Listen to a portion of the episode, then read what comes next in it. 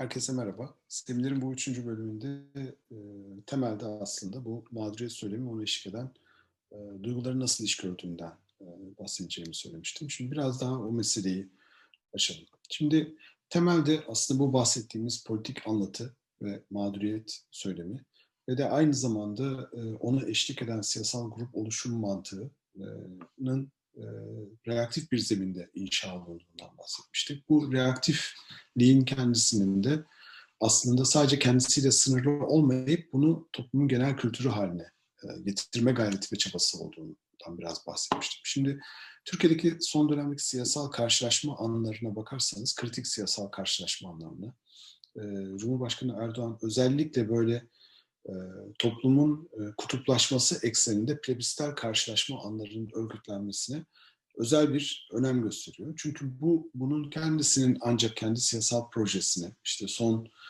e, başkanlık rejiminde olduğu gibi gerçekleştirmesinin yolunu açacağını başından beri aslında düşünüyordu. 2007'den sonraki aslında konuşmalarına vesaire doğrudan bakarsanız öncesinde de var ama daha açık bir şekilde doğrudan toplumun böyle plebisiter bu anlamda yüzde elli elliyi hani karşı karşıya getiren ve de yüzde elliden daha fazlasını almasına olanak kılacak plebisiter karşılaşma anları örgütlemeye çalışıyor ve gayret ediyor aslında. Şimdi bu plebisiter karşılaşma anlarının örgütlenmesinde ve açığa çıkmasında da bahsettiğim siyasal ruh halinin genelleştirilmesi çok kritik bir rol oynuyor. Şimdi ve ona eşlik eden duygular aslında çok kritik bir rol oynuyor. Bu duyguların en kilitlerinden bir tanesi kolektif hınç duygusu. E, kolektif mağduriyet hissiyatına, e, rövanşist kolektif mağduriyet hissiyatına temelde aslında hem bir iktidar arzusu, gücü tekrar eline alma, iktidarı yeniden eline geçirme, hakkı olanı yeniden kendinin kılma e, arzusu eşlik ediyor. En son işte Ayasofya'nın yeniden e, ibadete açılışı meselesinde gördüğümüz gibi aslında e, bu böyle öforik bir coşkunun da ifade olmasına e, yol açıyor. Bunun bu tarihsel hesaplaşmanın ve e, ne diyelim hesabın görülmesinin kritik anları olarak bu tür sembolik anlar, sembolik mekanlar, sembolik çok önemli sembolik e, işte yerler e, sunuluyor. Bunun başarılı olduğu yerler var. E, görece e, Ayasofya gibi. Başarısız olduğu yerler var. E, Gezi Parkı gibi. Hani Topçu Kışlası'nın öyle çok e, bu tarihsel anlatı içerisinde de hesaplaşma görülecek çok kritik bir önemi de e, yoktu. Zaten hani e, belki Ayasofya'nın da öyle kritik bir şey yok ama buna bir anlam yükleme gayreti e, sürekli var. Şimdi söylemek istediğim aslında bu kritik anlarda bir anlamda bu karşılaşmayı örgütleyip bu karşılaşmayı mümkün kılacak bir tür kitle seferberliğini yaratacak bir tür kolektif duygu da yaratmaya çalışıyor. Erdoğan ve kanaat tekniği. Onun etrafında kümelenen kanaat e, teknikerleri. Aslında bir bütün olarak şu andaki e, bu ittifakın içerisinde yer alan e, Türk İslamcı bütün e, aktörler ve özneler. Yeni Türk İslamcılığı benimseyen aktörler ve özneler diyebiliriz aslında bir anlamda. Şimdi burada da bu kolektif mağduriyet fikri ve bu kolektif mağduriyete bir güç istencinin ve aynı zamanda bir rövanş duygusunun eşlik ettiğinden bahsettik. Bir üçüncü olarak da aslında buna eşlik eden şey bir tür kolektif hınç duygusu. Şimdi bu kolektif hınç duygusunun siyasetin e, kurucu duygularından biri hale gelmesini e, olanaklı kıldı aslında Türkiye'nin son 20 yılı.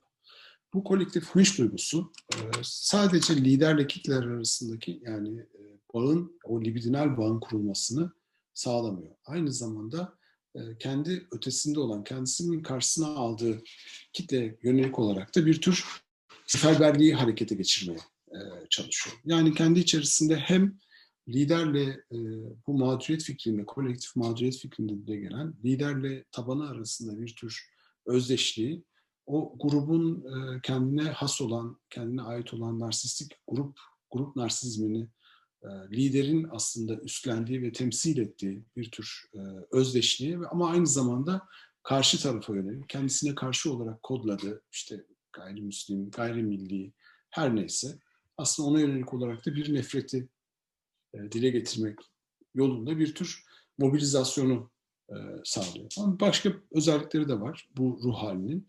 Bunlardan e, yani başka kendi içerisinde olumsuz kuvvetli duygular da içeriyor. Bunlardan bir tanesi bu tarihsel anlatı ve mit etrafında kendi yarasını, kendini böyle sürekli yaralanmış, örselenmiş, işte zulme uğramış bir özne olarak görürken kendi yarasını fetişleştirmenin yanında bunu böyle bir fetiş düzeyinde e, ifade etmenin, dile getirmenin e, yanında kendisini sürekli olarak da e, ne diyelim bir anlamda sorumsuzlaştırıyor.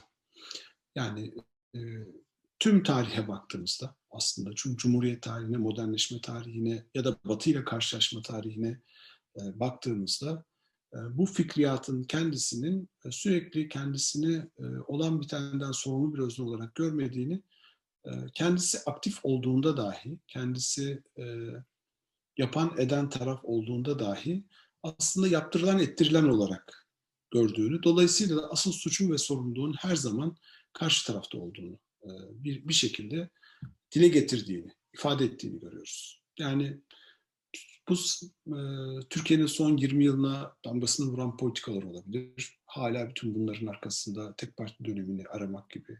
Ya da gündelik hayatta uygulanan şiddet olabilir. Türkiye'deki e, pogromlar olabilir. Gayrimüslimlere uygulanan e, Alevilere, Kürtlere ya da başka toplumsal kesimlere uygulanan e, pogromlar olabilir. Bütün bunlarda ama e, bu mantığın kendisi sürekli olarak aslında kendisinin tarihin sorumlu aktörü olmadığını, e, hatta e, sadece hani tarihin büyük makro olaylarında değil, küçük gündelik olaylarda da e, tarihin sorumlu aktörü olmadığını, hep bu sorumlu aktörün e, yapıp eden olarak kendisinin maruz kaldığı bir tür aslında tarihe yön veren, e, kendi dışındaki büyük bir, e, işte bu üst akıl söyleminde de dile geldiği gibi büyük bir başka bir akıl olduğunu söylüyor. Bir tür aslında teolojik e, bakış açısının, siyasal teolojinin e, kurgusunun buraya taşındığını söylemek bence çok mümkün. Şu anlamda hani tarih bizlerin e, yapıp ettiklerine irade olarak bağımlı olmayan, bizlerin dışında aslında bizlerin hep maruz kaldığımız, pasif bir özne olarak maruz kaldığımız bir şey olarak aslında kuruluyor. Ama bu pasiflik onun bir aktiflik edilmesinin de önünde engel değil. Şu anlamdaki sürekli de aslında onu e, aktif olmaya çağıran, e, rövanş için e, seferberlik halinde olmaya, asıl e, bir sonu bir e, ne diyelim e, karşılaşma anında hazırlıklı olmaya çalış çağıran, e, aslında dost düşman çatışması ekseninde büyük karşılaşmaya e, karşı hazır olmaya ve seferberlik halinde olmaya çalışan çağıran da bir söylem mevcut. Yani kendi içerisinde çatışmalı, çatışma içerisinde olan ama bu çatışmayı uyumlulandırmayı başaran, bu çatışmayı bu öznenin iktidar arzusuna, iktidar özlemini e, gerçekleştirmekte, iktidar özlemini ve güç istemini haklı kılmakta uyumlandırmayı başaran e, bir anlayıştan bahsediyoruz. Yani bir taraftan tarihin pasif aktörü olurken e, her zaman başına yapıp e, başına gelenlerin kendi sorumluluğunu taşımayan bir özne olurken bir diğer taraftan da bir özne olarak bu, bu son hesaplaşma anında kendi varını yoğunu bu grup fantazisi için vermesi gereken bir fikriyata doğru çağrı çıkaran ve bunu da birbiriyle uyumlaştıran bir anlayıştan bahsediyoruz. Somutlaştırırsak aslında e, şunu söylemeye e, gayret ediyorum. Biraz daha somutta ifade edersek. Bu son dönemde açığa çıkan işte Türkiye'yi parçalamaya çalışıyorlar, bölmeye çalışıyorlar. Bir büyük bir üst akıl var. E, hepimizin bildiği gibi hani bu komplo teorilerinin aslında kuvvetle dolaşımda tutulması, her şeyi açıklayan, her şeyi açıklayıcı bir yere e, oturması e, ve de bir tür paranoyak bir kaygının e, aslında sürekli gündemde tutulması ne olanaklı kılan şeylerden biri de bu. Bizzat aslında bu yeni türdeki e, Türk İslamcı özne mantığının sürekli olarak e, tehdit altında, kendi dışındaki kuvvetlerin ve güçlerin tehdidi altında olan ve de bu tehdit altında kendisini e, seferberliğe geçip savunması gereken e, ve bunda da bu seferberlikte de e, zenginlik, güç, iktidar bunlar her neyse bunların hepsini bu cihat hali içerisinde erişmeye hakkı olan özne olarak aslında kurulması, görülmesi fikri yatıyor diyorum. Şimdi bütün bu duygular hani başka tarafa da karşı tarafa da sirayet eden siyasal e, kültürün genel parçası haline getirilen ve Türkiye'de aslında sadece e, Türk İslamcılarda özgü olduğunu söyleyemeyeceğimiz, e, mesela kolektif hınç gibi ya da komplo teorilerinin baskın olması gibi. Bu tür duygular aslında temelde bir tür tekçil ve otoriter bir iktidar söylemini de kuvvetle besliyorlar. Çünkü grubun hayatta kalması ancak ve ancak grup ve lider arasındaki bu libidinal bağın, bu e, özdeşleşmenin, bu e, sevgi ilişkisinin aslında bu negatif duygulara eşlik eden kuvvetli sevgi ilişkisinin ayakta tutulmasıyla mümkün. Ancak ve ancak grup ve lider arasındaki bu bağın e, dışarıdaki dışarıdan gelecek saldırılara karşı muhafaza edilmesiyle. Çünkü grubun kendisi, siyasal grubun kendisi böyle homojen e, ki böyle bir şey yok aslında. Bu Türkiye'deki herhangi bir siyasal grup için böyle bir homojenlikten bahsetmek mümkün değil. Sadece Türk İslamcılık için değil. E, yani dindar Müslüman kesim içinde böyle bir homojenlikten bahsetmek mümkün değil. Fakat bu tür bir e, kendine yönelik olan kurgunun ve de karşı tarafa yönelik olan stereotipleştirmenin e, ayakta tutulması, bu grup kimliğinin e, muhafaza edilmesi açısından çok kritik. E, tam da tehdit altında olan o siyasal grup kimliğinin sürekli olarak muhafaza edilmesi açısından e, olmazsa olmaz şey olarak görünüyor. Ve o olmazsa olmazlığın bir parçası da e, liderin, e, liderle grup arasındaki bu ilişkinin de mütemadiyen muhafaza edilmesi ve pekiştirilmesi. Bu anlamda da liderin her yap ettiğinin haklılaştırılması, doğru görülmesi, aslında grup karizmasının bir anlamda bu tür bir lider karizmasına taşınması, ikisi arasındaki bağın ve örtünün e, kurulması e, diyebiliriz. Şimdi bir başka şey daha buna eşlik ediyor. Tabii bunun kendisi de e, sürekli tehdit altında olunan ve de paranoid bir kaygıyla çevrelenmiş olan, sürekli bir kaygıyı kışkırtan bir siyasal düşünce atmosferi içerisinde, hani kendi kimliğine yönelik böyle sürekli bir saldırgan bir dünyada, onu ortadan kaldırmaya çalışan bir dünya içerisinde bu kimliği yapılandıran ve burada da kaygıyı kilit bir yere oturan düşünce içerisinde bazı kanaat teknikerleri de aslında bütün mevcut yaralanmışlıkların, başına bu öznenin başına gelen bütün talihsizliklerin, haksızlıkların, iktidar elinden çalınmasının, tüm Türkiye'de,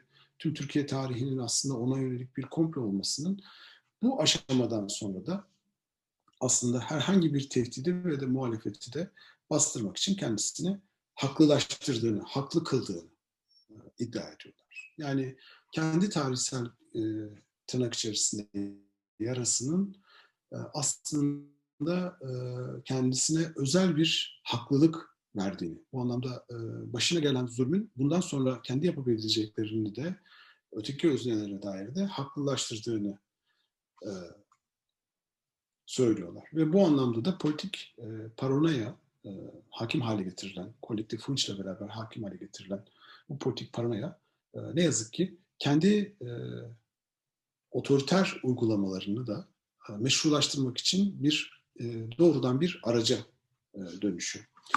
Şimdi e, aslında seminer boyunca da sürekli vurguladım. Bu hem bu ruh halinin kendi içerisinde sahip olduğu, bu tür bir siyasal bakış açısının kendi içerisinde sahip olduğu patolojiler, hem de onun kendi içerisinde topluma empoze ettiği bir reaktiflik sadece kendisi için değil, kendisine karşı olarak konumlananlar açısından da büyük bir aslında e, meydan okumayı ve sorunu beraberinde getiriyor. Şimdi bugüne kadar ne yazık ki e, Türkiye'de siyasal muhalefet e, bu kolektif hınç duygusunu ve siyasal kamplaşmanın ve kutuplaşmanın üzerine kurulu olduğu bu e, temsil siyasetini yerinden edecek bir takım e, kavramlar, bir takım ortak duygu, ortak duyu biçimleri ni hayata geçirmenin yolunu bulamadı. Bu çok hani söylediği, söylendiği kadar da kolay bir şey değil. Ama siyasal e, mücadelenin e, gruplar arasında net bir böyle dost düşman çatışması ekseninde kurulduğu, grupların temasının özel özel olarak da koparıldığı ve grup kimliklerinin bu çatışma ekseninde inşa edildiği yerlerde e, bu grupları kat eden çapraz ortak duyma biçimlerinin, hissetme biçimlerinin, olumlu duyguların, e, ortak bir e, ne diyelim ortak refahta temellenen, ortak bir e, gelecekte temellenen duyguların e, inşa edilmesi kritik bir rol oynuyor. Şimdi ama ne yazık ki Türkiye siyaseti bu temsil siyasetinin ağırlığını ve baskınlığını e, çok kıracak bir alternatif yapı geliştiremedi. İstisnai anlar dışında. Belki örneğin Gezi e, bunun çok istisnai anlarından bir tanesi de diyebiliriz. E, onunla belki kapatmak mümkün. E, Türkiye'de bu e, stereotiplerin hakimiyeti altında gelişen, bu kanaatlerin hakimiyeti altında gelişen siyasal yapının e, kültürel temsil ve siyasal temsiller tarafından baskı altına alınan aslında ve de grupların e, birbirleri arasındaki ilişkileri, grupların üyesi olan bireylerin birbirleri arasındaki ilişkileri bu stereotipler ve kanaatler aracılığıyla kurdukları e, yapının e, bir anlamda kısa süreliğine de olsa ortadan kalktığı, kırıldığı özgül anlardan bir tanesiydi. Bu anlamda Türkiye siyasetinin bu tür bir siyasal yapıyı değiştirecek, dönüştürecek hem siyasal partiler düzeyinde hem de e, aslında daha küçük gündelik hayat siyaseti düzeyinde de e, bu tür e, bir bakış açısının baskınlığını kıracak e, ve dönüştürecek kolektif hınç gibi ya da grup nefreti gibi güçlü olumsuz duyguları başka duygularla yer değiştirebilecek, e, başka pozitif duygularla yer değiştirebilecek e, siyasal e, bakış açılarına ve siyasal yaklaşımlara e, kuvvetle e, ihtiyaç olduğunu düşünüyorum. Umarım e, daha ileride de aslında e, daha pozitif duyguları kendisini temel alan e, eşitlik ve adalet ve özgürlük eksenindeki e, pozitif duyguları kendine temel alan siyasal hareketler aslında Türkiye'nin son 20 yılına e, baskısını vuran, e, damgasını vuran e, daha doğru bir ifadeyle bu reaktif haleti ruhiyeyi yerinden edecek e, daha radikal ve olumlu bir e, genelleşmiş bir ruh halini ve duygu halini de ortak hissetme yapılarında var etmeyi ve hep beraber inşa etmeyi mümkün kılar diye umut ediyorum. Böyle seminer'i daha görece pozitif bir mesajla bitirmiş olayım. İzlediğiniz için hepinize çok teşekkür ederim. İyi günler.